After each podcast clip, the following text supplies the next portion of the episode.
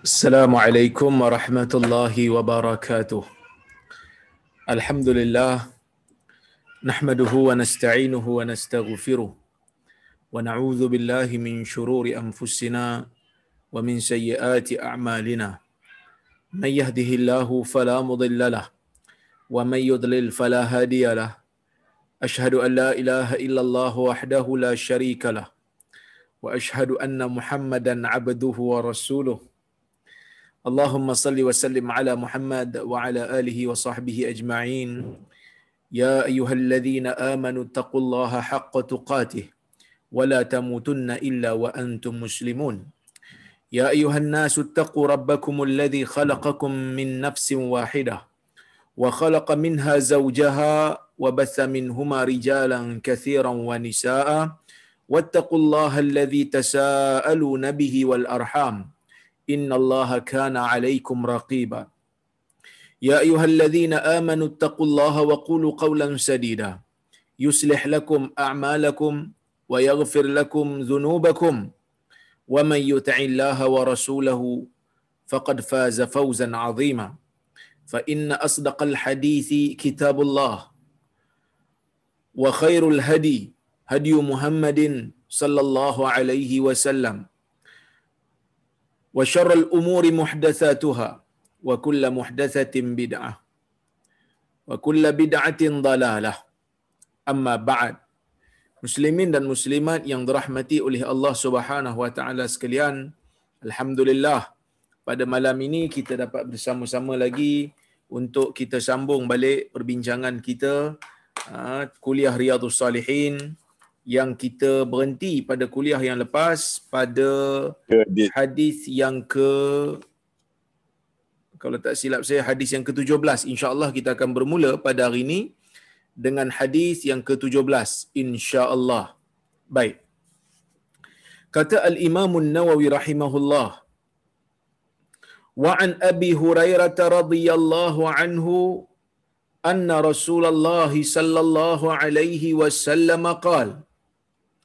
حق المسلم على مسلم خمس. رد السلام وعيادة المريض واتباع الجنائز وإجابة الدعوة وتشميت العاطس. متفق عليه. وفي رواية لمسلم حق المسلم على مسلم ست. إذا لقيته فسلم عليه. wa idza da'ahu wa idza da'aka fa'ajib. Wa idza stansahaka fansah lah. Wa idza atas fahamidallah fashammit.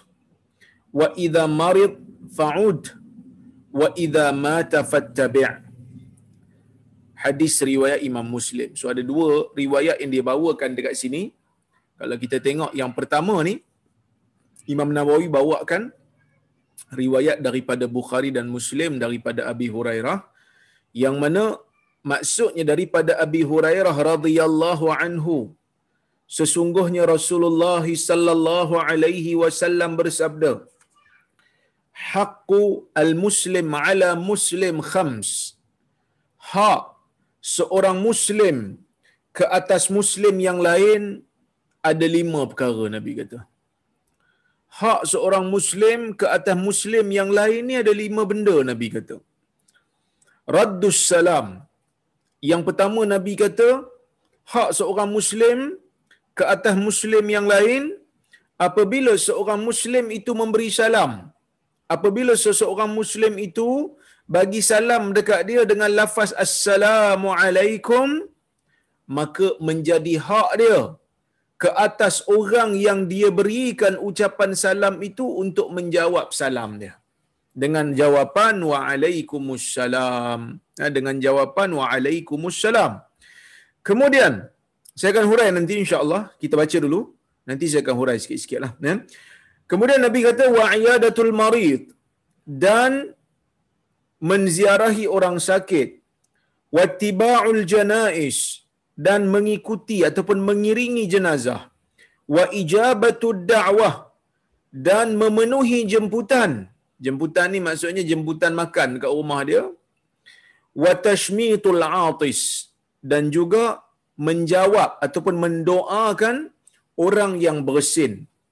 Hadis ni riwayat Al-Imam Al-Bukhari dan Muslim. Dan Imam Nawawi rahimahullah membawakan satu lagi riwayat iaitu riwayat Imam Muslim yang mana daripada Abi Hurairah juga dia kata haqqul muslim ala muslim. Sit. Hak muslim ke atas muslim ada enam. Tadi Nabi sallallahu alaihi wasallam sebut lima. Dalam hadis yang kedua ni dalam jalur yang kedua ini Nabi sebut enam. Eh, Nabi sebut enam iaitu Nabi kata idza laqitahu fasallim alaihi apabila kamu bertemu dengan dia maka hendaklah kamu memberi salam kepada dia. Dia berhak untuk mendapat salam kamu. Wa idza da'aka fa'ajib apabila dia jemput kamu untuk datang ke rumah dia ataupun jemput makan maka penuhilah jemputan. Wa idza stansahaka fansahlah apabila dia minta nasihat daripada kamu maka hendaklah kamu memberikan nasihat kepadanya wa idza atas fahamidallah fashammit apabila dia bersin lalu dia mengucapkan alhamdulillah maka kamu jawablah dengan doa yarhamukallah. Wa idza marida fa'ud. Apabila kamu sakit uh, sorry apabila dia sakit maka hendaklah kamu pergi ziarahi dia. Wa idza mata fattabi'hu dan apabila dia mati maka ikut ataupun iringlah jenazah dia. So tuan-tuan dan puan-puan rahmati Allah sekalian. Nabi dalam hadis ni Nabi menyebutkan tentang hak. Bila Nabi sallallahu alaihi wasallam menyebutkan tentang hak kita jangan salah sangka tuan-tuan kerana mungkin ada orang yang merasakan bahawasanya bila disebut hak itu mesti benda ni wajib dia kata adakah kita memberi salam kepada orang menjadi wajib ataupun tidak? Bagi salam. Bagi salam ni apa hukum? Kita masuk dalam pejabat bagi salam. Kita masuk dalam kedai bagi salam. Apa hukum? Nanti saya akan hurai kemudian.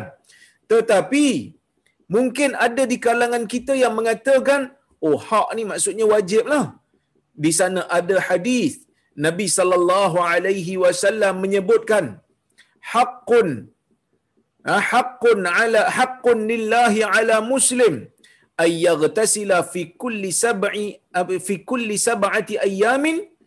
أي سوري. حق لله على مسلم أن يغتسل في كل سبعة أيام يوما. يغتسل منه رأسه وسائر جسده أو كما قال حديث رواية الإمام البخاري. نبي صلى الله عليه وسلم من menyebutkan di dalam hadis Nabi kata haqqun ala muslim. Menjadi hak ke atas setiap muslim untuk Allah. Untuk dia ni mandi seminggu sekali. Seminggu sekali menjadi hak. Ha, menjadi hak ke atas dia untuk mandi seminggu sekali. Dan dia kena basuh kepala dia dan seluruh jasad dia. Mungkin masa dengar hadis ni mula-mula kita pelik lah. Eh takkan seminggu sekali mandi? Tak dululah waktu saya belajar dulu saya pelik takkan seminggu sekali mandi tapi bila saya pergi ke negara Arab ni baru saya tahulah memang orang Arab dia tak mandi hari-hari kerana tidak ada keperluan untuk mandi hari-hari lah sebab negara sana kering jadi kalau seminggu sekali mandi tu kira boleh tahan. Lah. Jadi bila dikatakan hak, tak semua ulama sepakat mengatakan seminggu sekali mandi itu adalah satu kewajipan sampai berdosa kalau tak mandi. Kan? Jadi oleh kerana tu tuan-tuan dan puan-puan rahmati Allah sekalian, bila disebutkan tentang hak, tak semestinya ia bermaksud wajib. Sebab itu Al-Imam Al-Qurtubi, Abdul Abbas Al-Qurtubi, di dalam kitab dia Al-Mufhim, dia mengatakan hak yang dimaksudkan ini ialah hak yang merangkumi kewajipan iaitu fardu ain hak yang hak yang merangkumi fardu kifayah dan juga hak yang merangkumi perkara yang sunat iaitu dia kata Qurtubi kata yang dimaksudkan dengan hak ini ialah sesuatu yang sabit bagi seseorang dia dia berhak dapat daripada uh, orang kata apa daripada saudara muslimnya yang lain dari sudut uh, layanan yang baik sebagai seorang muslim. Uh, sebab itu para ulama dia menyebutkan hakul hak yang dimaksudkan ini ialah hakul hurmah was suhbah. Hak penghormatan dan hak persahabatan sebagai seorang muslim kepada muslimnya yang lain. Baik, bila Nabi sallallahu alaihi wasallam menyebutkan tentang iza iraddu salam, hak orang muslim ke atas muslim yang lain ialah menjawab salam. Nabi sallallahu alaihi wasallam dalam riwayat yang kedua Nabi kata iza laqitahu fasallim alaihi. Apabila engkau bertemu dia, maka hendaklah engkau memberi salam kepada dia. So Nabi seimbang. Nabi tak hanya bercerita tentang menjawab salam, tetapi Nabi juga memberikan tuntutan untuk memberi salam dulu, baru menjawab salam. Cuma ulama berbeza pendapat tentang hukum memberi salam. Sebahagian ulama seperti uh, sebahagian ulama di dalam mazhab Hanafi, mereka mengatakan memberi salam ini adalah satu kewajipan. Dia kata wajib bagi salam. Jumpa orang Islam wajib. Kalau tak bagi berdosa. Tetapi majoriti ulama mengatakan bahawasanya memberi salam itu adalah sunat. Memberi salam itu adalah mandub. Memberi salam itu ialah perkara yang tidak wajib. Tetapi kalau siapa yang memberikan salam, dia akan mendapat pahala ah, di sisi Allah. Dan ini merupakan budaya yang dianjurkan oleh Nabi sallallahu alaihi wasallam yang mana Nabi sallallahu alaihi wasallam menyebutkan dalam sebuah hadis Nabi mengatakan la tadkhulul jannah hatta tu'minu. Nabi kata kamu tidak akan dapat masuk ke dalam syurga sehinggalah kamu beriman. Ya. Jadi Uh, kamu tidak akan dapat kamu tidak akan jadi ber, uh, kamu tidak akan dapat masuk ke dalam syurga melainkan apabila kamu beriman. Kemudian Nabi sallallahu alaihi wasallam melanjutkan hadis ni lagi ingin tak aku beritahu kepada kamu? Ya tentang sesuatu yang apabila kamu lakukan ia bila kamu buat benda ni tahabbtum. Ha tahabbtum. Nabi sallallahu alaihi wasallam mengatakan di sini bila kamu buat benda ni kamu nak tahu tak? Bila aku uh, bila aku bagi tahu pada satu benda ni kamu buat benda ni kamu akan berkasih sayang sesama kamu. Kamu akan apa ni berkasih sayang. Sebab nabi kata la tadkhulul jannah hatta hatta tu'minu walam tu'minu hatta tahabu nabi kata. Kamu tidak akan kamu tidak akan dapat untuk masuk ke dalam syurga melainkan dalam keadaan kamu beriman. Dan kamu tidak akan dapat sebenar-benar iman. Sehinggalah apabila uh, sehinggalah apabila kamu uh, merasakan kasih sayang sesama kamu Kemudian Nabi bertanya kepada para sahabat, ala ala adullukum ala syai'in idza fa'altumuhu tahabbtum? Ingin tak ingin tak kamu tahu? Ingin tak aku beritahu kepada kamu? Bila kamu buat satu benda kamu jadi kasih sayang sama kamu. Nabi kata afshus salam bainakum. Nabi sallallahu alaihi wasallam menyebutkan hendaklah kamu menyebarkan salam sesama kamu sebarkan salam. Hadis riwayat Imam Muslim. Jadi menyebarkan salam merupakan syiar bagi orang Islam. Tahiyatu ahlil jannah merupakan greetings untuk orang yang uh, orang yang berada di dalam syurga. Cuma tuan-tuan dan puan-puan rahmati Allah sekalian majoriti ulama kata sunat memberi salam. Cumanya menjawab salam adalah satu kewajipan. Jawab salam satu kewajipan kerana Allah Taala menyebutkan di dalam Al-Quran. Allah Taala sebut dalam Al-Quran Allah Taala kata wa idza huyitum bi tahiyyah fahayyu bi ahsana minha aw rudduha yang bermaksud apabila kamu ini diberikan dengan satu greetings diberikan dengan satu ucapan ucapan salam, ucapan selamat, maka hendaklah kamu membalasnya. Ya? Hendaklah kamu membalas ucapan baik itu dengan yang lebih baik. Bi ahsana minha dengan yang lebih baik. Fahayyu bi ahsana minha aw rudduha. Ataupun kamu jawab yang sama. Ataupun kamu jawablah. Maka menjawab salam itu adalah satu kewajipan bahkan dalam hadis yang lain Nabi sallallahu alaihi wasallam menyebut ha, Nabi menyebutkan dalam sebuah hadis Nabi kata idza sallama alaikum ahlal kitab faqulu wa alaikum. Apabila ahli kitab memberi salam kepada kamu maka kamu sebutlah waalaikum sebutlah nabi kata arahan tu wajib. Sebut waalaikum dan maksudnya kena jawablah tapi itu kalau ahli kitab saya akan urai baik. Pertama sekali ini saya bincang dari sudut orang Islam bagi salam kepada orang Islam jadi kalau orang Islam mulakan salam assalamualaikum maka orang Islam yang lain jawab waalaikumsalam warahmatullahi wabarakatuh. Itu yang paling sempurna. Ataupun orang bagi salam, dia kata assalamualaikum. Kita kena jawab lebih baik. Yang yang bagusnya lebih baik. Waalaikumsalam warahmatullahi wabarakatuh. Kalau dia kata assalamualaikum warahmatullahi kita jawab Waalaikumsalam warahmatullahi wabarakatuh. Kalau dia jawab kalau dia bagi assalamualaikum warahmatullahi wabarakatuh, kita pun seeloknya jawab waalaikumsalam warahmatullahi wabarakatuh tu yang paling terbaik lah. Tak ada lagi yang lebih baik daripada tu. Yang paling sempurna salam ni, Assalamualaikum warahmatullahi wabarakatuh. Jawab pun, Waalaikumsalam warahmatullahi wabarakatuh. Cuma para ulama mengatakan, menjawab salam ini adalah fardu ain. Kalau dia bagi salam tu dekat kita, ditujukan pada kita. Dia nampak kita, dia masuk dalam bilik kita, kat ofis kita, dia kata, Assalamualaikum. Kita jawab, Waalaikumsalam warahmatullahi wabarakatuh kita jawab begitulah. Tetapi kalau dia bagi salam kepada kumpulan, sekumpulan manusia. Kadang-kadang kita tengok bulutin utama. Bulutin utama siaran langsung tuan-tuan. Pukul 8 malam kita duduk depan TV, kita tengok TV. Dia pun kata Assalamualaikum warahmatullahi wabarakatuh. Dan salam sejahtera. Tuan-tuan jawab tak salam dia? Itu salam yang live. Kalau salam tu salam recording tak wajib jawab sebab dia recording yang ni salam yang live kena jawab tetapi jawapan itu tidak wajib ke atas semua kerana dia beri salam kepada satu kumpulan manusia yang menonton ramai manusia dan salam itu menjadi fardu kifayah maksudnya kalau ada dalam Malaysia ni mana-mana orang yang menonton dan menjawab maka orang lain tak berdosa lah tapi kalau tak ada seorang pun yang jawab maka semua akan jadi berdosa Ha, ini benda yang sangat penting yang kita kena tahu. Boleh tak kita bagi salam kepada orang bukan Islam? Jawapannya tak boleh. Kenapa tak boleh?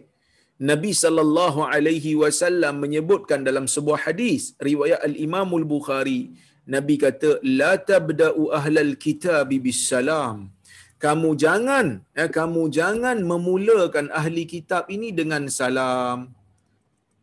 Bila Nabi sallallahu alaihi wasallam menyebutkan jangan uh, mulakan ahli kitab dengan salam maka ia dapat difahami bahawasanya memang Nabi sallallahu alaihi wasallam tak bagi kita mulakan dengan uh, tak bagi kita mulakan dengan ahli kitab ni dengan memberi salam uh, dengan memberi salam jadi tuan-tuan dan puan-puan rahmati Allah sekalian jadi kalau kita nampak orang yang bukan Islam Nah kalau kita nampak orang yang bukan Islam, kita tak mulakan salam ke atas dia. Tak perlu mulakan salam. Kerana dia tak berhaklah menerima salam kita. Ini dibuktikan lagi dengan hadis Nabi sallallahu alaihi wasallam. Apabila Nabi sallallahu alaihi wasallam memberi surat kepada Heraklius yang beragama Kristian yang yang beragama Kristian pada masa itu Nabi memberi surat kepada dia mengajak dia masuk Islam.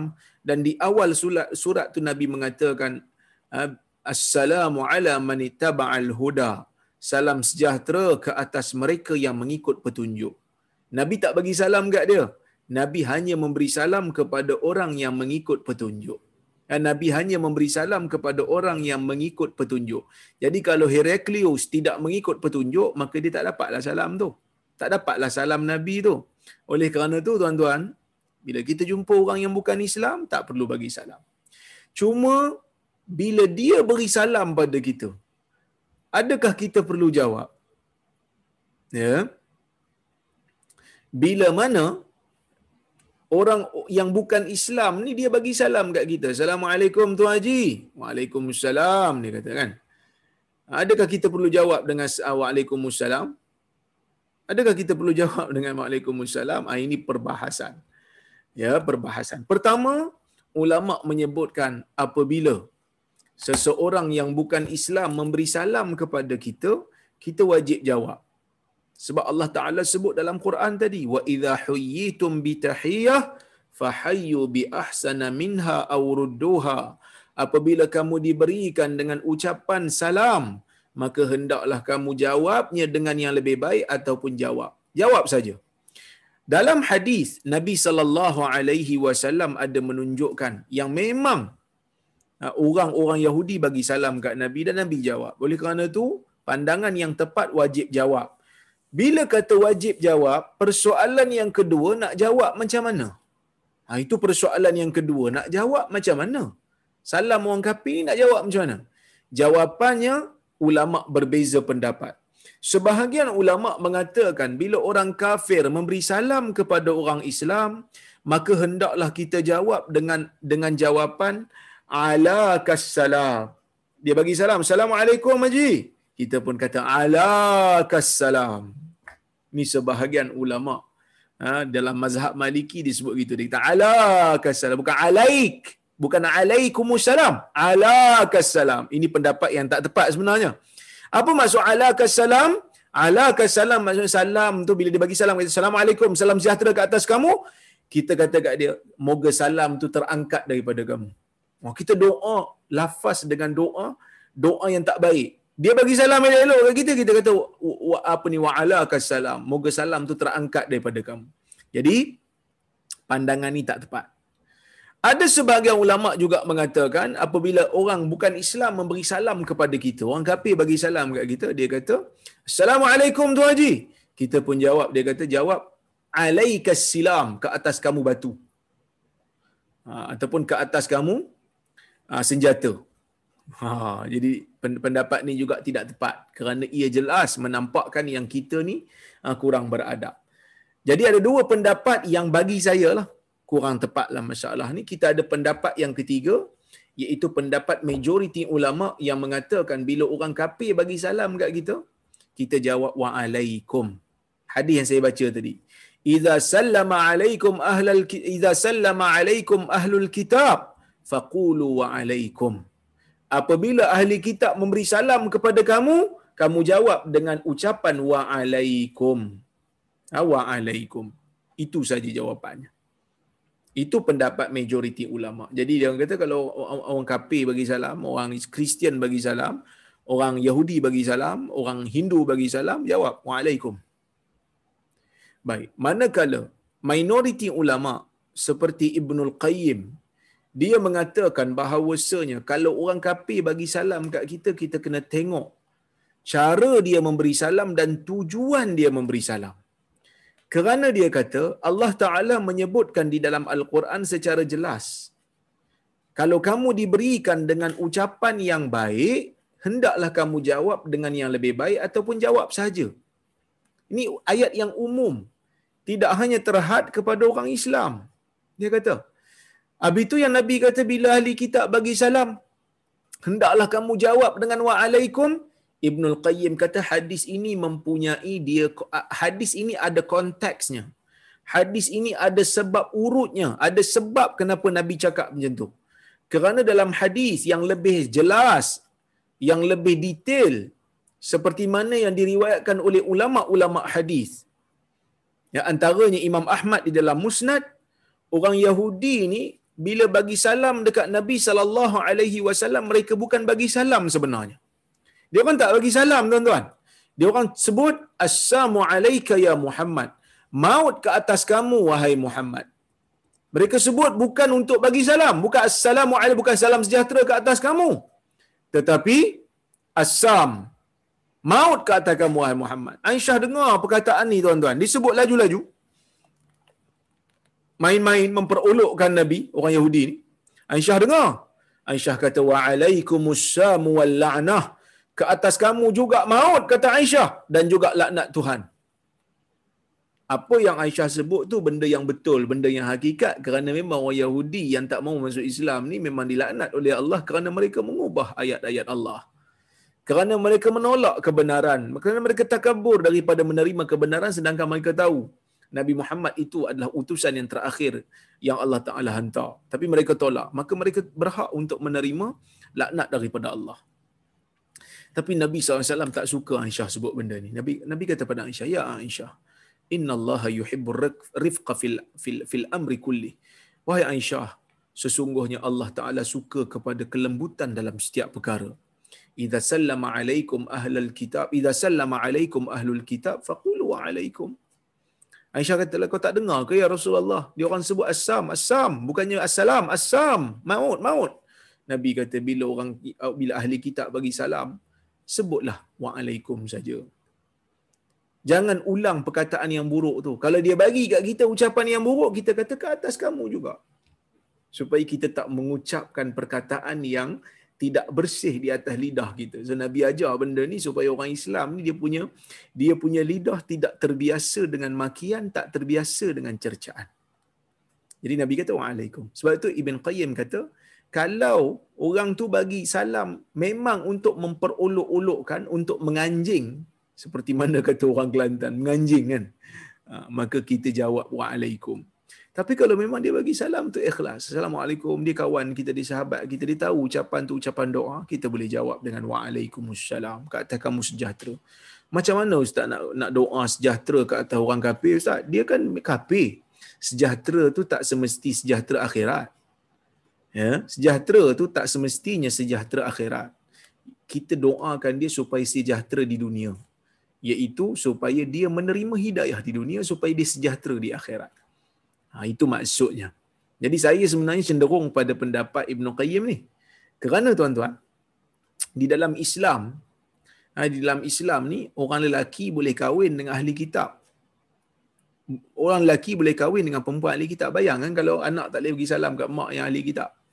Ha, so ini benda yang pelik lah. Ha, ini benda yang yang pelik. Jadi kalau ikut pendapat yang saya pegang, wallahu a'lam, sekadar kajian saya, Ibn Qayyim adalah pendapat yang tepat lah dalam masalah ni dan lebih mengharmonikan terutamanya kita hidup di negara yang uh, berbilang bangsa yang majmuk macam Malaysia ni yang mana kadang-kadang sebahagian daripada orang bukan Islam ni bila dia bagi salam memang dia bagi salam betul.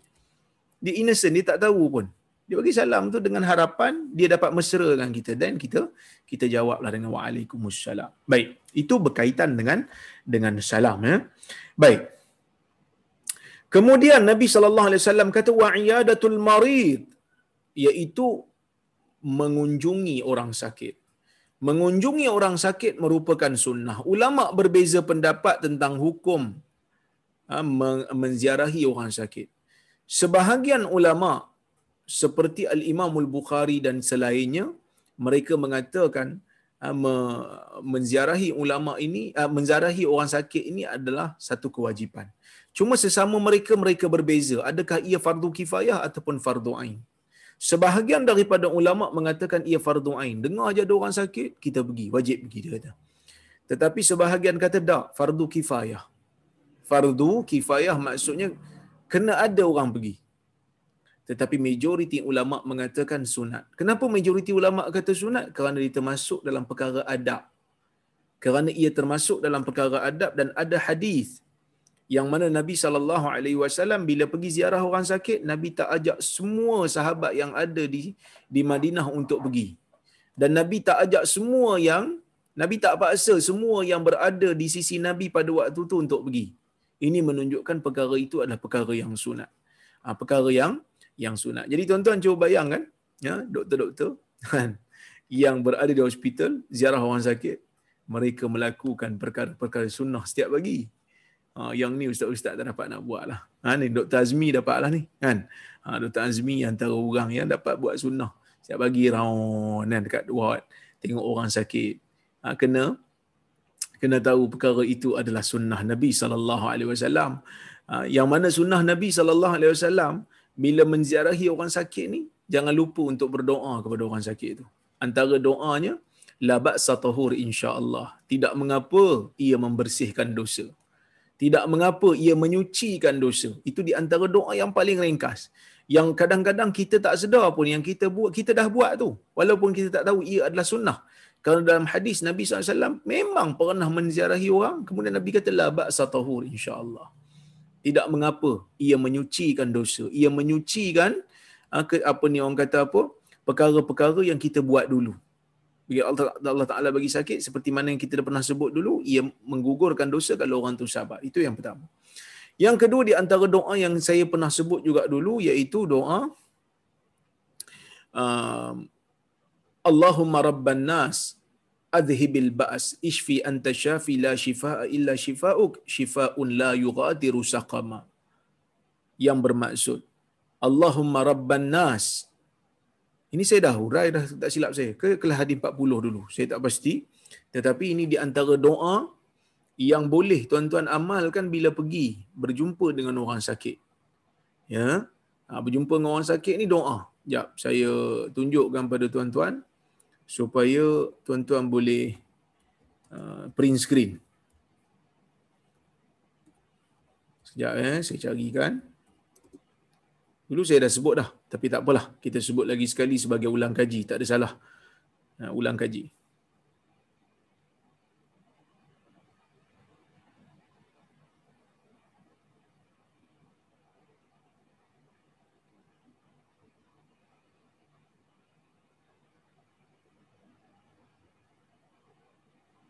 Mana tak jumpa ni.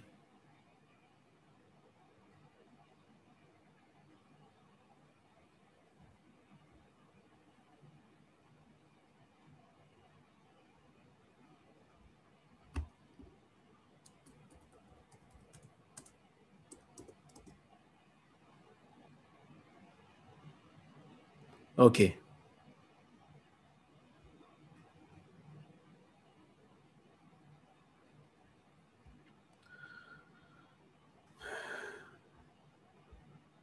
Ini dia hadis yang saya bacakan tadi. Oh ni tak ada baris dah pula. Sekejap.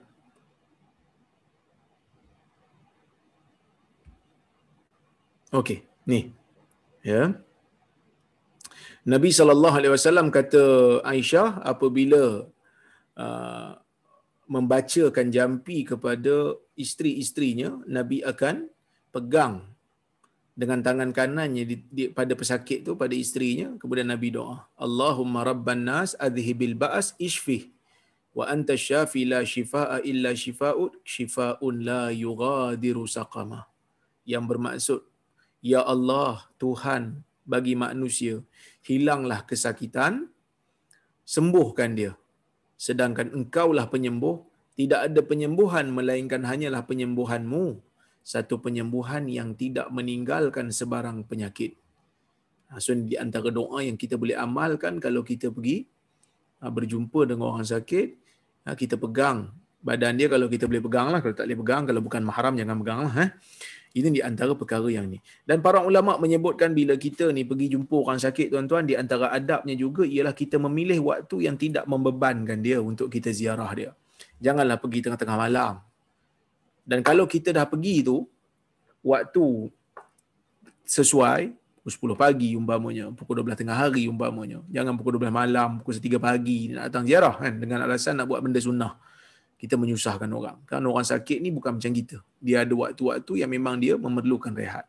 Dan kalau boleh jangan bercakap perkara-perkara yang boleh menyebabkan dia uh, tidak bersemangat lagi untuk sihat. Uh, itu di antara sunnah yang para ulama sebut adab. Ha, berikan dia harapan supaya dia terus kekal untuk bersemangat nak hidup nak beribadat lagi. Sebab ada orang kena datang dia kata saya dulu kawan saya sakit macam ni ya. Tak apalah tak lama 2 3 hari meninggal lah. Dia pun Allah mahu dengar macam tu terus tak semangat terus lah. Ha, jangan macam tu. Dan yang seterusnya adalah jangan duduk lama-lama lah. Bila kita ziarah dia cukup sekadar, kita rasa dia pun dah puas dengan kita, dia dah habis dah apa nak sembang dengan kita, ada habis dah nak mengadu dengan kita dan kita beredar. Kecuali kalau dia minta untuk kita duduk lama sikit. Kita saya nak minta diri dulu, kita nanti lu duduk dulu. Saya tak ada kawan ni. Kalau kita nak duduk lagi tak ada masalah sebab dia minta. Eh? Itu di antara perkara yang dipanggil sebagai uh, menziarahi orang sakit. Kenapa kena ziarah orang sakit tuan-tuan? Kita ziarah orang sakit ni pertama supaya kita menghargai nikmat sihat yang Allah Taala bagi kat kita. Ha, jadi bila kita tengok orang sakit, baru kita rasa, ish, aku sihat lagi. Ya. Saya dulu, kadang-kadang kita rasa macam uh, anak kita Allah Taala uji sikit bila terkena apa ni demam sawan rasa macam berat dah apa ni ujian tu tapi bila masuk buat tengok anak orang lain yang Allah Taala uji lebih dahsyat kita kita rasa malu pada Allah yang mana Allah Taala bagi ujian ni sikit sangatlah pada kita itu pun kita tak larat nak tanggung dah kan jadi kita akan rasa bagaimana nikmat yang mungkin selama ni kita tak syukuri iaitu nikmat kesihatan. Yang mana dalam hadis Ibnu Abbas Ibnu Abbas sebut bahawasanya Nabi sallallahu alaihi wasallam bersabda ni'matan maghbunun fihi ma kathirun minan nas as-sihat wal farah yang bermaksud dua nikmat yang ramai manusia merugikannya. Ramai manusia rugi. Sia-siakan. Apa dia? As-sihah wal farah kesihatan dan waktu waktu lapang sebagai ulama kata umur. Umur yang Allah Taala bagi kita ni banyak yang kita sia-siakan. Itu pertama. Yang keduanya tuan-tuan supaya kita banyak mengingati kematian. Kita rasa hari ini tengok kawan kita sakit. Kita kata mungkin esok lusa kita pula. Supaya kita beringat. Ha, supaya kita menjaga diri. Ha, supaya kita menjaga diri. Supaya kita dapat ha, menjaga amanah yang Allah Taala bagi untuk menjaga anggota sendiri. Baik. Wattiba'ul janais dan mengiringi jenazah. Mengiringi jenazah ni merupakan perkara yang sunat juga. Cuma ia untuk lelaki lah. Kerana ada hadis Nabi sallallahu alaihi wasallam melarang orang perempuan untuk mengiringi jenazah. Ha, dalam hadis Ummu Atiyah uh, dia kata Nabi larang kami tapi Nabi tak larang secara haram lah itu makruh uh, makruh orang perempuan mengiringi jenazah. Tapi orang lelaki sunnah mengiringi jenazah supaya dapat orang kata apa? dapat memikirkan tentang kematian. Okey. Kemudian wa ijabatu dakwah dan memenuhi jemputan. Ia juga merupakan perkara yang sunnah. Bila orang ajak kita makan kat rumah dia. Bila orang ajak kita pergi uh, jamuan, maka kita pergi. Sunnah. Sunat untuk kita penuhi. Tetapi kalau walimatul urus, kalau kenduri kahwin, wajib pergi. Bila je kenduri uh, kenduri kahwin ni wajib pergi? Bila mana kita dapat jemputan memang direct pada kita ataupun wakil dia terus sampaikan pada kita. Saya ni wakil pada fulan bin fulan dia jemput awak. Ha, dia jemput awak pergi. Maksudnya dapat jemputan direct. Ha, tapi kalau dia buat rumah umum je dekat tepi masjid tu ataupun dekat papan iklan masjid tu dijemput, yang tu taklah ha, yang tu kita ada pilihan. Tapi kalau dia jemput kita direct ataupun dia minta wakil dia jumpa kita direct ataupun dia bagi WhatsApp kat kita dia telefon kita then yang tu wajib pergi. Wajib pergi. Bila ini wajibnya? Pertama kalau kita tak memerlukan kepada musafir lah. Kalau sampai perlu musafir jauh sangat maka tak wajib pergi. Itu pertama. Yang kedua tidak ada keuzuran yang syar'i Contohnya waktu hari kenduri kahwin dia buat tu, kita sakit, tak mampu nak bangun. Terpaksa pergi hospital, yang ni tidak ada masalah untuk kita tak pergi. Ataupun di dalam majlis kahwin tu, tidak ada berlakunya maksiat ah, yang secara terang-terangan berlaku. Kalau ada, maka tak wajib lagi pergi. Ha, kalau melainkan, kalau dia mampu untuk mengingkari ataupun dia mampu untuk meng, ma, untuk mengerjakan uh, kerja amar ma'ruf dan nahi mungkar maka wajib dia pergi pada waktu tu. Jadi ini perkara-perkara yang disebutkan oleh para ulama yang menjadikan walimatul urus itu adalah satu kewajipan. Tapi katalah kalau kita orang kata apa? Kita tak pergi. Tak ada uzur apa tapi tak pergi. Macam mana kita nak buat? Kita kena minta uh, maaf kepada orang yang jemput kita tu. Kita terpaksa minta halal lah kat dia. Minta maaf sangat-sangat saya tak pergi. Saya tak berkesempatan nak pergi. Maka kalau dia maafkan, okey lah.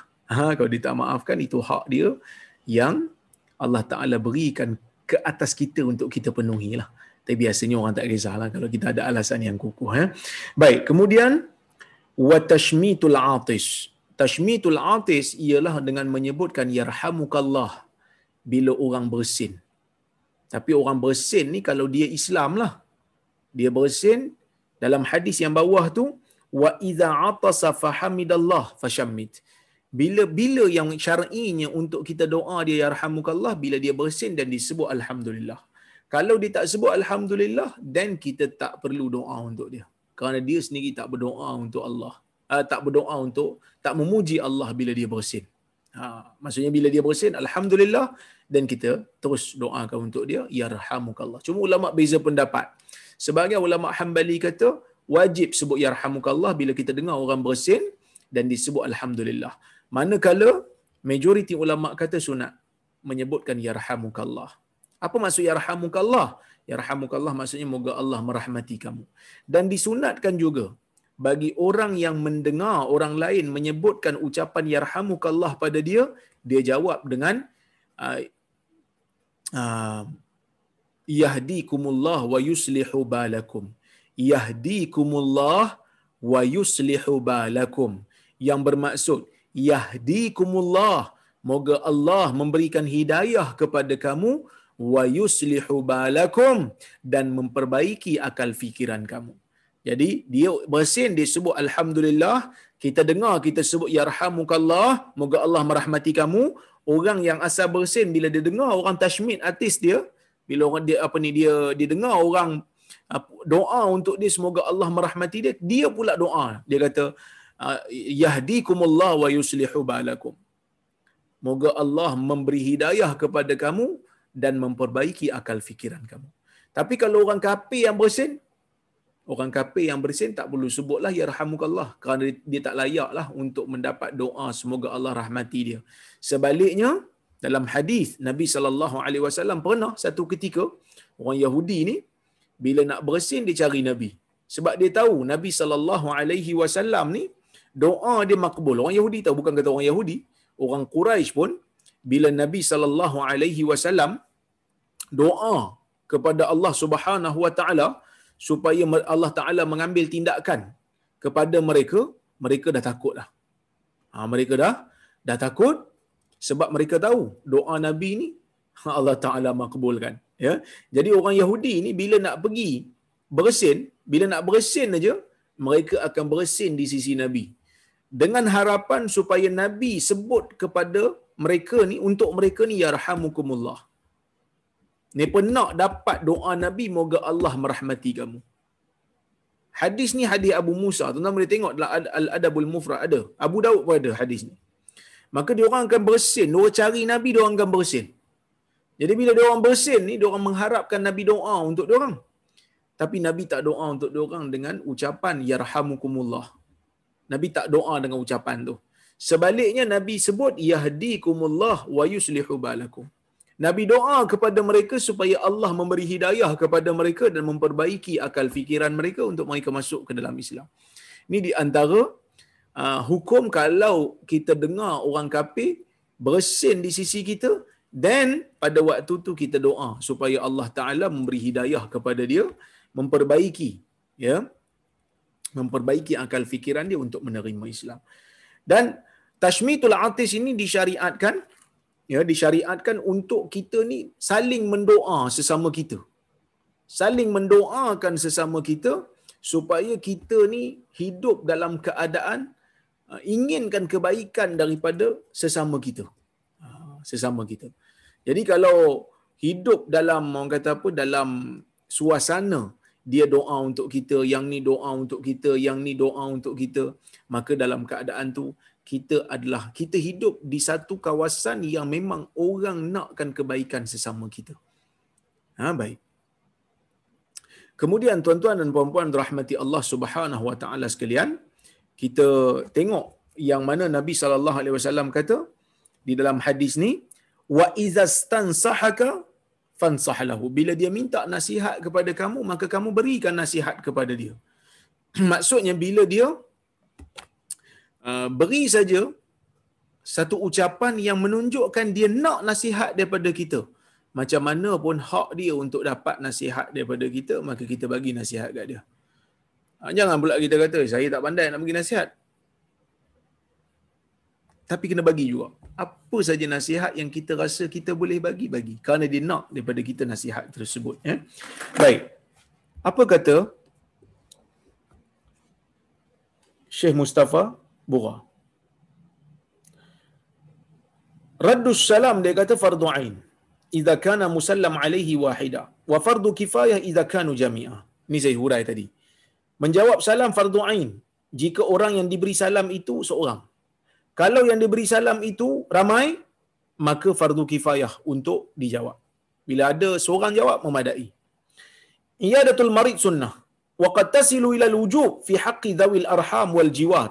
Wa man kana bihajatin ila musa'adah wa muasah. Mem, apa ni menziarahi orang sakit adalah sunnah. Tetapi dia kata boleh jadi wajib. Bila jadi wajib? Bila tak ada orang lain nak pergi ziarah, tak ada orang lain nak menguruskan orang sakit tu. Yang mana kalau tak diuruskan, mati dia. Ataupun susah kehidupan dia. Kita seorang je boleh bantu. Maka fardu ain atas kita. Contoh dia kata, boleh jadi boleh sampai kepada tahap wajib terutama bagi saudara mara dan jiran dan sesiapa saja yang memerlukan kepada bantuan dan uh, orang kata apa? Uh, bantuan dan duduk bantuan lah. Uh, musaadah ni bantuan muasah ni bantuan dalam bentuk makanan dan seumpamanya. Jadi kalau tak ada orang lain nak buat wajib kat atas kita fardu ain. Sebab tak ada orang ya? Tak ada orang nak buat.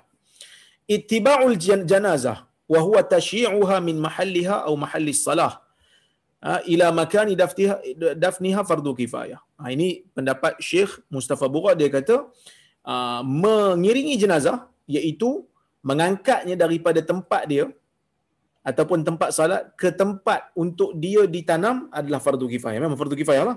So, kalau tak diangkat macam nak tanam? Maka fardu kifayah. Ya? Ijabatu da'wa ila walimatil urus bi syurutiha al-muqarrarah fi kutubil fiqh wajibah. Wa fi sairil walaim sunnah muakkadah memenuhi jemputan untuk jemputan uh, kenduri kahwin dengan syarat-syaratnya yang telah disebut dalam kitab-kitab fiqh adalah satu kewajipan. Dan semua kenduri yang lain adalah sunnat muasunnah muakkadah untuk kita penuhi sunat muakkad untuk kita penuhi. Maksudnya kalau orang jemput kita untuk makan selain daripada kenduri kahwin sunat muakkad pergi. Ha, jadi kalau orang ajak kita pergi makan dia nak belanja kita makan selain daripada dia dapat pahala sebab dia belanja kita makan kita pun dapat pahala kerana memenuhi jemputan dia. Ha, begitulah indahnya Islam ni. Bukan hanya orang yang memberi, tetapi orang yang memenuhi jemputan pun dapat pahala kerana dia selain daripada dia dapat makan lah orang kata kan. Dia menghubungkan hubungan persaudaraan Muslim. Ukhuwah Islamiyah. Eh? Kemudian, tashmitul atis ba'da an yahmadallah. Ha, disunatkan untuk kita ataupun diwajibkan menurut sebagian ulama untuk kita mendoakan orang yang bersin selepas dia memuji Allah. Qala ba'dul ulama, sebagian ulama mengatakan innahu wajib wujuban ainian. Ia adalah wajib. Bila orang tu sebut je alhamdulillah maka wajib kita doa. Yarhamukallah. Wajib ain, fardu ain. Seorang-seorang kena buat. In lam yakun ghairu. Kalau tak ada orang lain di situ yang boleh doakan untuk dia, wajib. Ini sebahagian ulama lah. Wa kifayah alal jamaah. Kalau ramai dia bersin pada ramai orang, fardu kifayah. Ini menurut sebahagian ulama. Ya. Tetapi waqala akharun, ulama lain kata, majoriti ulama kata innahu mustahab. Doa untuk orang bersin ni adalah mustahab, sunat. Ya, adalah sunat. Baik. Kemudian ad-dinun nasiha inda talab. Agama ini nasihat, terutamanya bila orang minta kita beri nasihat. Nah, bila orang minta kita beri nasihat dan kita bagi. Kerana dia memerlukan nasihat pada waktu itu. Kerana berkemungkinan nasihat yang kita bagi itu memberikan manfaat besar pada hidup dia. Ya. Baik, azamatul Islam fi tawthiqi ural ukhuwah wal mahabbah bainal muslimin. Bagaimana Islam ini bersifat agung ya, untuk menguatkan ikatan, menguatkan akar persaudaraan dan kasih sayang sesama orang Muslim. So kita tengok hadis berikutnya, hadis nombor 18. Wa an Abi Umara al-Bara ibn Azib radhiyallahu anhuma qala Amarna Rasulullah sallallahu alaihi wasallam bi sab' wa nahana an sab' Amarna bi iyadatil marid wa ittiba'il janaiz وتشميت العاطش وإبرار المقسم ونصر المظلوم وإجابة الداعي وإفشاء السلام ونهانا عن عن خواتم أو تختم بالذهب وعن الشرب بالفضة وعن المياثر الحمر وعن القص وعن لبس الحرير والاستبرق والاستبرق والاستبرق والديباج متفق عليه. wa fi riwayah wa insyat uh, wa insyad uh, wa insyad dhalah fi sab'i fi sab'il uh, awal yang bermaksud hadis riwayat Bukhari dan Muslim. Yang bermaksud daripada Abi Umarah Al-Bara ibn Azib bin radhiyallahu anhuma. Bara bin Azib ia merupakan seorang sahabat Nabi sallallahu alaihi wasallam yang berketurunan Ansar. Yang mana kalau kita tengok dalam sejarah dia ni pernah menawarkan diri untuk berperang di dalam peperangan Badar. Tetapi Nabi sallallahu alaihi wasallam tidak menerima tawaran dia untuk menawarkan diri berperang kerana dia pada masa itu masih terlalu muda. Cuma dia terlibat berperang dengan Nabi sallallahu alaihi wasallam ni pada perang Uhud dan perang selepas daripada itu. Dia dia ni tuan-tuan masuk Islam bersama dengan ayah dia waktu waktu, waktu tu dia masih kecil lagi. Ha. Dan dia ni lepas dia terlibat dengan perang bersama dengan Nabi, semua perang lepas pada Uhud dia terlibat dengan Nabi SAW. Dan para ulama menyebutkan, antaranya ulama-ulama yang menulis dalam kitab-kitab sirah yang, yang yang membicarakan tentang biografi para sahabat mereka mengatakan dia ni terlibat dalam pembukaan-pembukaan kota besar. Antaranya kota Iraq dan juga kota Parsi. So dia ni merupakan orang yang banyak jasa lah dalam pembukaan kota-kota besar Islam. Baik dia meninggal dunia tuan-tuan pada tahun 71 Hijrah sebagai ulama kata 72 Umur dia pada ketika itu sekitar 80 lebih dan dia berada di Kufah. Barak bin Azib dia mengatakan Nabi sallallahu alaihi wasallam memerintahkan kami dengan tujuh perkara dan melarang kami daripada tujuh perkara. Nabi SAW dia kata, perintah kami tujuh perkara dan larang kami tujuh perkara. Tadi Nabi kata kita baca hadis yang pertama tadi dia kata Nabi wasallam menyebutkan hak muslim ke atas muslim ada lima. Riwayat yang kedua dia kata enam, yang ni dia kata tujuh pula. Kerana Nabi wasallam bila nak memberikan nasihat tuan-tuan, Nabi SAW nak memberikan nasihat, Nabi wasallam akan berikan nasihat mengikut keadaan, kesesuaian orang yang nak terima tu. Ada waktu Nabi beri kat enam kat dia kerana kerana mungkin pada waktu tu uh, sesuai untuk dia terima enam. Kalau bagi lebih mungkin tak, dia tak dapat nak ah, orang kata apa dia tak dapat nak nak nak, nak ingat semua ataupun mungkin tak sesuai. Mungkin orang kata apa? Um, waktu tu dia hanya sesuai lima untuk diingat. Ha, jadi oleh kerana itu tuan-tuan dan puan-puan rahmati Allah Subhanahu Wa Taala sekalian, ini bukan satu orang kata apa? Bukan satu um, benda yang kita boleh kata berlaku percanggahan sesama sesama hadis. Tidak. Sebaliknya ia adalah perkara yang biasa. Ha, perkara yang biasa kalau dia uh, sesiapa yang baca hadis akan tahu. Macam kita lah kadang-kadang kita bagi anak anak kita nasihat. Ada anak ni kita bagi dia besar sikit dia berumur sikit kita bagi banyak ni nasihat yang ni banyak ni nasihat bergantung kepada kesesuaian. Ya? Baik. Amarana Rasulullah SAW bisabak. Rasulullah SAW memerintahkan kami dengan tujuh perkara dan melarang kami daripada tujuh perkara. Apa dia? Amara Nabi Iyadatil Marid.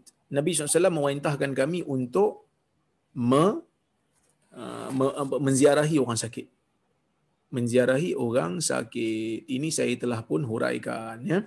Kemudian, Nabi uh, apa ni Barak bin Azib kata lagi um, wattiba'il janais mengiringi jenazah ini pun saya telah huraikan wa tashmitil atis ini pun saya telah huraikan wa ibraril muqsim uh, ya wa ibraril muqsim maksudnya kita memenuhi sumpah orang yang bersumpah maksudnya kalau orang tu bersumpah atas satu benda dia kata aku bersumpah hang kena buat benda ni. Kalau benda tu bukan benda maksiat. Kalau benda tu bukan benda maksiat tuan-tuan, ya. Maka pada waktu tu digalakkan kita untuk cuba buat benda yang disumpah tu supaya dia ni tak terkena supaya dia ni tak terkena uh, bayar kafarah sumpah maksudnya kalau kita aku sumpah dengan nama Tuhan wallahi kau kena buat benda ni. Dia kata kat kita. Dan kita buatlah. Kalau benda tu bukan maksiat, kita. Kalau benda tu maksiat, tak apalah. Bayar je lah. Dia bayar je lah kafarah. Eh? Baik. Kemudian, wa nasril mazlum. Dan membantu orang yang dizalimi. Nabi suruh kita bantu orang yang dizalimi. Walaupun orang yang dizalimi tu mungkin bukan saudara kita. Mungkin bukan kerabat kita. Tapi Nabi sallallahu alaihi wasallam arahkan kita untuk kita bantu orang yang dizalimi walaupun orang yang dizalimi itu yang kita bantu tu tak ada apa-apa kepentingan pun untuk kita bantu di sudut dunia. Tapi bantu.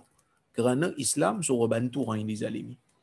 Wa ijabatud da'i wa ijabatid da'i memenuhi jemputan orang yang berdoa, orang yang menjemput wa ifsya'is salam dan menyebarkan salam. Ini Nabi benda yang Nabi suruh lah tujuh benda. Wa nahana an khawatim au takhattum bizahab. Dan Nabi larang kita, yakni orang lelaki untuk mengambil cincin daripada emas. Orang lelaki tak boleh lah pakai emas. Eh? Kemudian, wa an syurbin bil fitah. Dan minum daripada bekas perak. Sama jugalah minum dalam bekas emas pun sama. Tak boleh. Sebab Nabi SAW kata, benda tu adalah untuk orang yang bukan bukan Islam di dunia, untuk orang Islam di akhirat. Wa anil mayathir al-humur. Dan Nabi SAW tidak membenarkan uh, orang Islam untuk apa ni ber, apa, menggunakan kain yang diperbuat daripada sutra yang di yang diletakkan dalam dia itu dengan um, kapas. Yang mana kebiasaannya dia letakkan uh, dibuat macam bantal tetapi dia dia dia, dia apa dia kapas tu dimasukkan dalam sutra diletakkan di bawah diletakkan di pelana supaya dapat melapik apa ni uh, punggung orang yang menunggang kuda pada masa dululah Nabi SAW tak bagi orang lelaki menggunakan sutra walaupun untuk duduk tak boleh pakai pun tak boleh eh? baik wa anil qassi dan Nabi sallallahu alaihi wasallam tak benarkan orang lelaki untuk memakai pakaian dia yang diperbuat daripada sutra yang mana sutra itu adalah sutra yang bercampur dengan kain yang lain. Walaupun bercampur, tetap tidak dibenarkan. Yang dibenarkan cuma ah, sekadar empat jari saja. Kalau ada sutra di baju ni empat jari cukup. Itu disebut dalam sahih Muslim untuk orang lelaki pakai. Lebih daripada itu tak boleh. Eh? Kemudian Nabi SAW juga mengata, ah, dia dia kata Nabi SAW larang dia untuk memakai pakaian daripada sutra. Harir tu sutra, istabrak tu pun sutra sutra yang mahal dan dibaj. Hadis riwayat Bukhari dan dan Muslim. Ya, kemudian Nabi SAW menyebutkan dia kata Nabi pesan kepada kami juga untuk insyadid dalah fi sab'i. Iaitu Nabi SAW uh, ah, arahkan kami untuk kami ni kalau jumpa barang yang hilang, ya, untuk jumpa barang yang hilang, kami buat pengumuman lah. Ya, buat pengumuman, tanya siapa orang yang hilang barang supaya amanah. Okey, hadis ni apa dia punya kita boleh ambil faedah daripada sini? Kata Syekh Mustafa Bukhari dia kata nusratul mazlum fardun ala man qadira alaih sawa'un kana musliman aw zimmiya. Membantu orang yang dizalimi adalah fardu bagi orang yang mampu untuk bantu. Sama ada orang yang dizalimi tu orang muslim ataupun orang kafir zimmi. Orang kafir pun kalau dia dizalimi, kita bantu, wajib kita bantu kalau dia memang betul-betul dizalimi. Yang fikir ah, dia kafir tak apa. No, dalam dunia ni kalau orang kafir dizalimi pun kita bantu, kita dapat pahala. Bahkan wajib kita bantu kalau kita mampu. Wa yakunu nasruhu biraddil haqq ilaihi wa akhdhuhu lahu min zalimihi. Dan um, bantuan terhadap zalimi, bantuan dan perempuan rahmati Allah sekalian, bantuan kita ambil barang, kita ambil barang dia yang hak dia yang dia tak dapat tu kita kembalikan hak pada dia. Uh, ambil hak tu daripada orang yang zalimi dia ibrarul qasam khas bima bima yahillu min mubahat wa makarimil akhlaq. Dia kata kita memenuhi sumpah orang yang bersumpah ni, memenuhi sumpah orang yang bersumpah ni hanya pada perkara yang halal daripada perkara yang harus dan perkara kemuliaan. Kalau kata yang di orang kata apa? Negara kita yang dikenali oleh masyarakat. Kalaulah kata kalaulah kata dia tu sumpah untuk benda yang haram maka kita tak boleh buatlah. Okey. Kemudian dia kata tahrimu isti'malil aniyatil fiddah wa aniyatil zahab min babin aula. Oleh kerana dalam hadis ni Nabi sebut tak boleh menggunakan bekas bekas makanan dan minuman, bekas makanan dan minuman daripada perak maka kalau bekas makanan dan perak uh, bekas makanan dan minuman tu daripada emas lebih utama untuk diharamkan waqad warada tahrimuha fi hadithin akhar dan telah datang pengharaman bekas-bekas emas dan perak ini dalam hadis yang lain. Kemudian diharamkan menggunakan cincin daripada emas dan memakai sutra daripada segala jenis sutra ke atas orang lelaki tanpa orang perempuan. So, orang perempuan tak diharamkan untuk memakai sutera kerana orang perempuan memang dibenarkan untuk memakai emas dan sutera. Wallahu a'lam bisawab. Jadi saya cukuplah sekadar tu untuk malam ini. InsyaAllah kita akan baca lagi hadis berikutnya pada kuliah yang akan datang. InsyaAllah bulan puasa nanti pada pukul 5 suku petang pada setiap hari Selasa dan Kamis. InsyaAllah. Sebab malam kita ada terawih, kita boleh pergi masjid dah sekarang ni. Jadi kita pergi masjid untuk terawih, petang kita berkuliah. Selasa dan Kamis pukul 5, 15 petang. Ya, Wallahualam. Mana-mana yang nak masak tu, tak apalah sambil-sambil masak, buka lah kuliah sambil-sambil orang kata apa, menumih tu, sambil-sambil merebus tu, boleh dengar kuliah insya-Allah. Baik. Assalamualaikum Waalaikumsalam. Moga Allah memberkati kita semua dalam kuliah ilmu ini. Terima kasih banyak. Mudah-mudahan Allah Ta'ala berkati kita semua. Dan Tuhan juga. Salam Ustaz. Waalaikumsalam. Apakah maksud sebenar waktu imsak? Adakah makruh makan, minum selepas waktu imsak sebelum subuh? Waktu imsak di Malaysia adalah sekitar 15 minit sebelum masuknya waktu subuh. Tetapi kalau kita tengok dalam definisi puasa, para ulama mengatakan puasa ini menahan diri daripada makan, minum dan syahwat bermula daripada terbitnya fajar sehingga terbenamnya matahari. Maka oleh kerana itu, waktu imsak 15 minit sebelum daripada subuh itu yang mengatakan kita perlu berhenti, itu tidak ada asalnya. Yang sebenarnya adalah kita boleh lagi makan sehinggalah azan subuh dikumandangkan ataupun sehinggalah terbitnya waktu fajar sadiq. Ha, sehingga terbit waktu fajar, barulah kita berhenti makan. Mana kalau waktu imsak yang 15 minit dah tak boleh makan, itu tidak ada asalnya. Wallahu'alam. Salam Doktor Waalaikumsalam. Zaman COVID ni pun wajib pergi ke kunduri walimah. Risiko orang lain tak ikut SOP boleh bawa mudarat. Apa pendapat Doktor? Pertama, kalaulah kata kerajaan setempat mengatakan tak boleh untuk buat walimah dan taat kepada pemerintah dalam perkara yang ada masalah adalah wajib. Kalau dia buat kenduri kahwin waktu kerajaan tak benarkan kerana ada kes yang banyak maka dia berdosa kerana tak taat kepada pemerintah pada waktu itu. Yang keduanya, kalaulah dia buat kenduri dan kita sepat, kita dijemput cuma kita rasa kita ni tak sihat, kita demam, kita sesema wajib untuk kita tidak pergi kerana semayang jemaah pun orang yang boleh orang kusta dan orang yang orang kata apa boleh dapat boleh bagi mudarat pada orang lain makan bawang bawang putih yang mengganggu orang pun tidak dibenarkan uh, untuk datang ke masjid. Apatah lagi kalau dia tu ada penyakit yang mungkin boleh membahayakan orang. Ha, kalau dia takut dia dapat jemputan untuk pergi tapi dia tahu dia punya antibody lemah dia orang dah berumur, warga emas. Kalau terkena COVID masalah, jadi pada masa itu dia ada uzur yang dibenarkan oleh syarak untuk dia tak pergi. Sebab tu saya sebut tadi kalau ada, uzur syar'i, maka ini termasuk dalam uzur syar'i.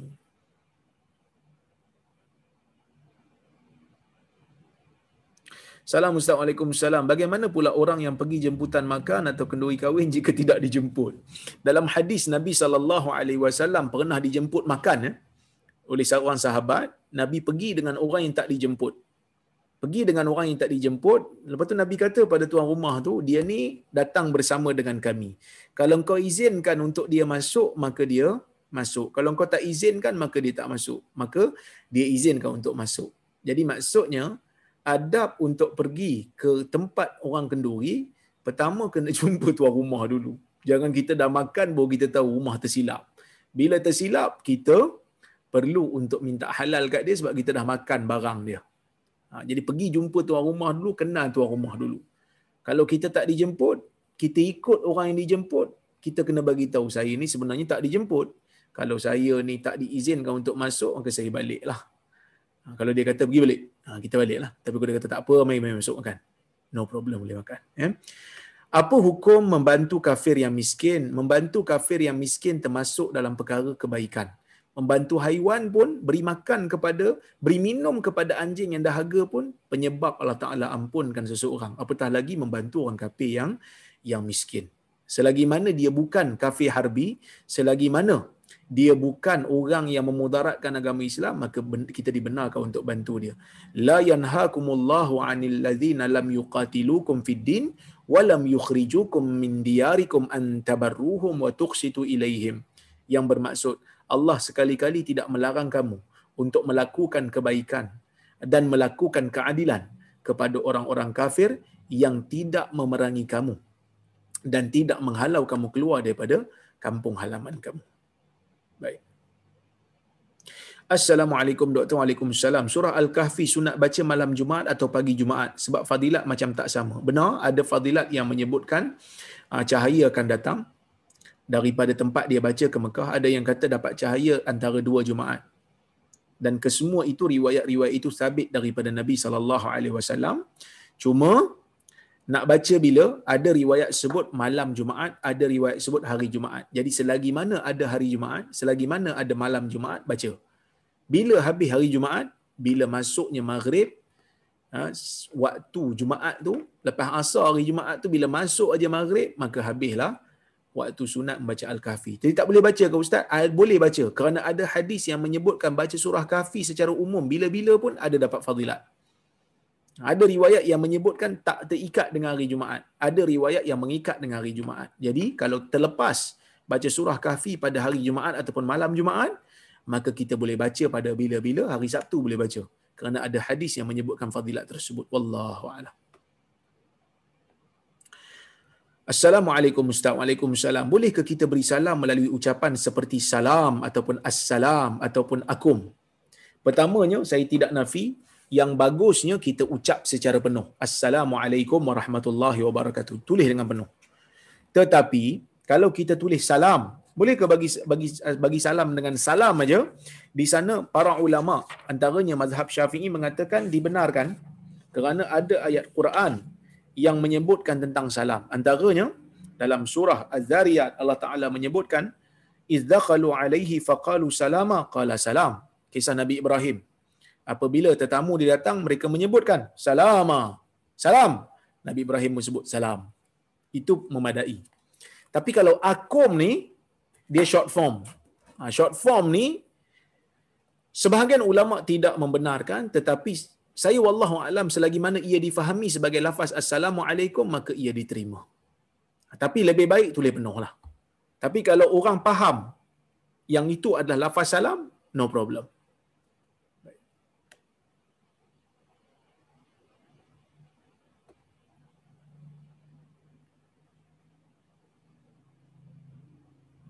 Salam Prof. Waalaikumsalam. Emas tak boleh for men. How about batu belian seperti apa ni? Rubis atau emerald? Kalau emas, tidak boleh untuk lelaki. Emas tak boleh untuk lelaki yang bermakna emas yang asal kuning tu lah. Kalau emas putih, dia berasal daripada apa ni ah, berasal daripada uh, apa emas kuning juga tapi dicampur dengan zinc apa semua sehingga jadi putih hilang dia punya kuning tu. Maka ia juga uh, tidak dibenarkan kerana dia ada emas tapi kalau belian kalau apa ni orang kata batu-batu permata yang ni tidak menjadi masalah untuk lelaki pakai tetapi jangan sampai menyerupai perempuan. Maksudnya kalau dia pakai cincin bentuk macam bentuk perempuan tapi dia tak pakai emas dia pakai perak cuma bentuk tu macam bentuk perempuan dia siap belian macam orang perempuan maka dia dilarang sebab menyamai orang perempuan tapi kalau katalah sekarang ni ada jam yang ada belian kan jam tu memang design untuk orang lelaki maka tak jadi masalah untuk dia pakai Assalamualaikum Prof. Waalaikumsalam. Tadi Prof ada beritahu orang perempuan makruh untuk ke kubur. Tapi kalau perempuan kematian suami, adakah isteri boleh mengantar jenazah ke kubur? Bilakah bermulanya waktu indah kematian?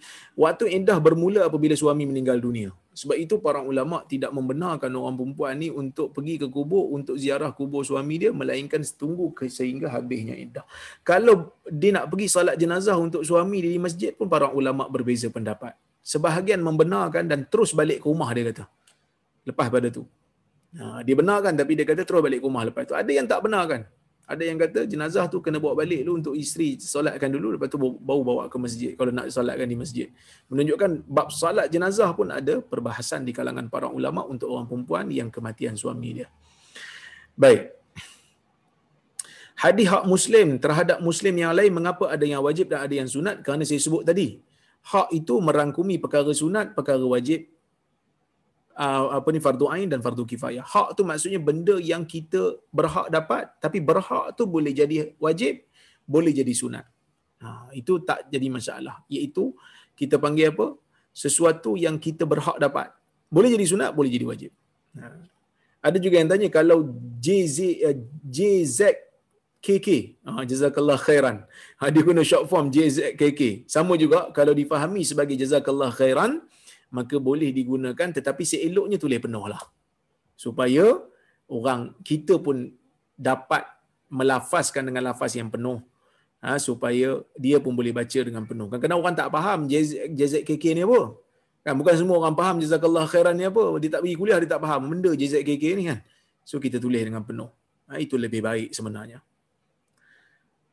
Ustaz, adakah lambang dan logo capal itu tidak harus dipromosikan atau ia boleh dijadikan hiasan atau sekadar hiasan? Saya dalam isu ni wallahu alam. Saya lama dah sebut benda ni. Saya dah bentang paper pun dekat fatwa pelih.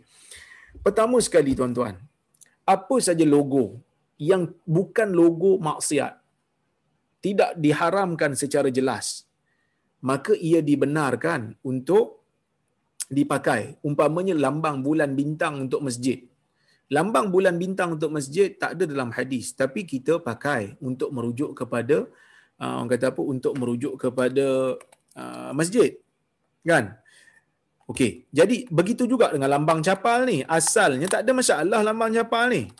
Kalau dia kata saya ni lambang capal ni saya tengok cantik pula. Tak ada masalah. Tetapi yang menjadi problemnya adalah sebahagian daripada mereka yang menggunakan lambang capal ini telah men, telah beriktikad. Telah percaya lambang tu ada fadilat sampai buat tangkal. Letak kat orang bersalin, senang bersalin. Letak kat rumah orang tak orang tak mencuri rumah. Ini adalah satu ke ke apa ni kelebihan yang tidak datang dalam dalil. Kalau capal Nabi betul yang pernah sentuh badan Nabi itu tak ada masalah. Tapi yang ni bukan capal Nabi, ini lambang capal. Ni bukan made in Saudi Arabia, ni made in Myanmar. Kadang-kadang orang Myanmar yang ukir-ukir ni bentuk ni. Jadi dia dakwa ada fadilat. Yang ni yang kita tak setuju. Jadi sesiapa yang mendakwa ha, capal ni ada kelebihan lambang capal ni ada kelebihan khusus maka kita mesti halang kita mesti halang jangan terutama jangan letaklah di tempat dalam masjid secara besar-besar letak pula tempat depan orang yang salat ke arah mihrab orang salat nampak ini semua adalah perkara yang perlu dilarang oleh pemerintah untuk menutup pintu-pintu yang boleh membawa kepada kepercayaan khurafat. Ini pandangan saya. Tapi kalau setakat nak guna sebagai estetika, nak guna sebagai lambang yang cantik, yang ni tak ada masalah bagi saya. Tetapi dalam keadaan sekarang ni tuan-tuan dan puan-puan, saya melihat kalau nak larang semua pun boleh dah. Sebab orang dah mula dah percaya ada fadilat. Walaupun ada, bukan bukan semua yang percaya sebab saya pernah jumpa orang pakai kepiah capal, tapi dia mari kuliah saya, dia minat dengan kuliah saya. Bila kita tanya kenapa pakai capal, dia kata cantik sebab bentuk dia. Dia tak tahu pun itu bentuk apa. Macam kupiah saya tuan-tuan kan ada macam ni kan. Kupiah saya ni ada lambang ni. Tapi ni lambang perisai lah.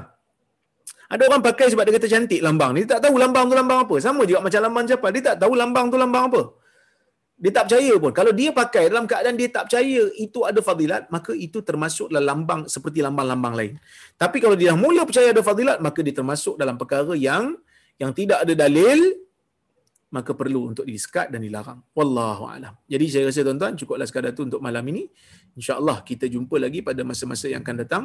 Saya mohon maaf kalau ada terkasar bahasa tersilap kata. Terima kasih pada penganjur ah, yang menganjurkan majlis pada malam ini. Insya-Allah kita bertemu lagi. Aku qauli hadza wa astaghfirullahal azim li wa lakum. Wassalamualaikum warahmatullahi wabarakatuh.